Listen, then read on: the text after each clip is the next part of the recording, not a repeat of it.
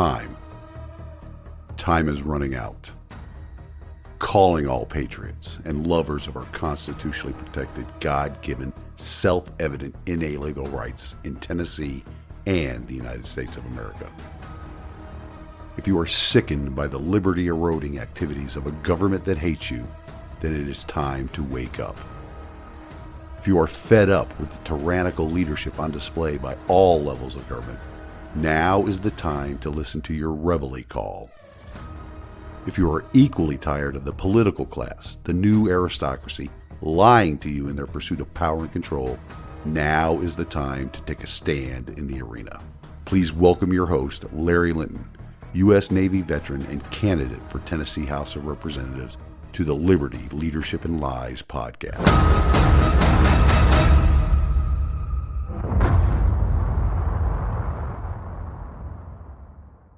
Welcome to the weekend update for Liberty, Leadership, and Lies. Well, I was able to review the emails covered by my open records request with the school district's administration Thursday. A lot of information that can be inferred from what was present, but also from what was not present. More to come about what I discovered in the weeks ahead, but it will take some further digging. In the meantime, while I am gathering more data that will guide my next open records request, other concerned taxpayers and parents are reviewing the curriculum in our school system here.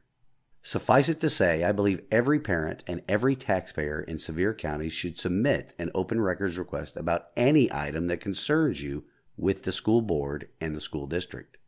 But as a reminder, you have to be very specific in your request. General requests will produce volumes of information that will be cost prohibitive to obtain. Well, it seems like the Facebook fact checkers are at it again. They have attached some label to my post sharing the movie 2000 Mules. I received a notification that independent fact checkers at some organization titled AFP United States report that information in my post is partly false and that to stop the spread of false news, they have added a notice to my post. It stated U.S. documentary revives Trump's unproven election fraud claims. Well, at least we've gone from debunked to unproven Anyway, notice that last statement starts with U.S. documentary. That is because AFP Fact Check is an arm of the global news agency AFP, founded in France in 1835. No wonder France hasn't been able to win a war in this century or most of last century. They have opinion writers pose as fact checkers. Facebook brought them on board as that company's equivalent to the Department of Homeland Security's Disinformation Governance Board which is really just a rebranding of George Orwell's Ministry of Truth. I've shared a screenshot of that notice on my Facebook pages just as a bit of humor for everybody to read. Also, if you follow me on Facebook, I created an event for the next Sevier County School Board meeting on the 13th of June. I dropped off the request to be added to the agenda on Tuesday, the 10th of May at 9:30 a.m. I have yet to receive any notification that I have been added to the agenda. But as always, I will keep you all informed. On to some state news. Well, it seems that the lobbyists in Nashville, some of whom are connected to elected representatives and state government employees, these lobbyists secured passage for Governor Lee's $52.8 billion budget that includes 500 million in state bonds to fund a new dome stadium for the Tennessee Titans. One of the lobbyists that helped secure that funding is the wife of the chairman of the General Assembly's Senate Finance Ways and Means Committee. The General Assembly is providing funding using our sweat equity to build a stadium that only benefits a small part of the state. Just peachy, isn't it?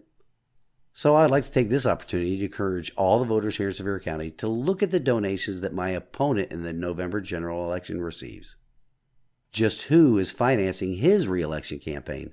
Shifting to some national news for a bit, how about Senator Rand Paul holding the line on more aid to Ukraine?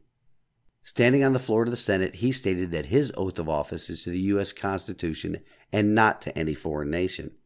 He went on to say that we cannot save Ukraine by dooming the U.S. economy.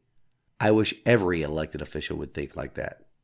Remember that their oaths are to the U.S. Constitution and not other countries or political parties or special interest groups. Until next Saturday, this has been the weekend update of Liberty, Leadership, and Lies with Larry Linton. I pray you all have a wonderful weekend. Stand in the arena with me. Reveille, it's time to wake up.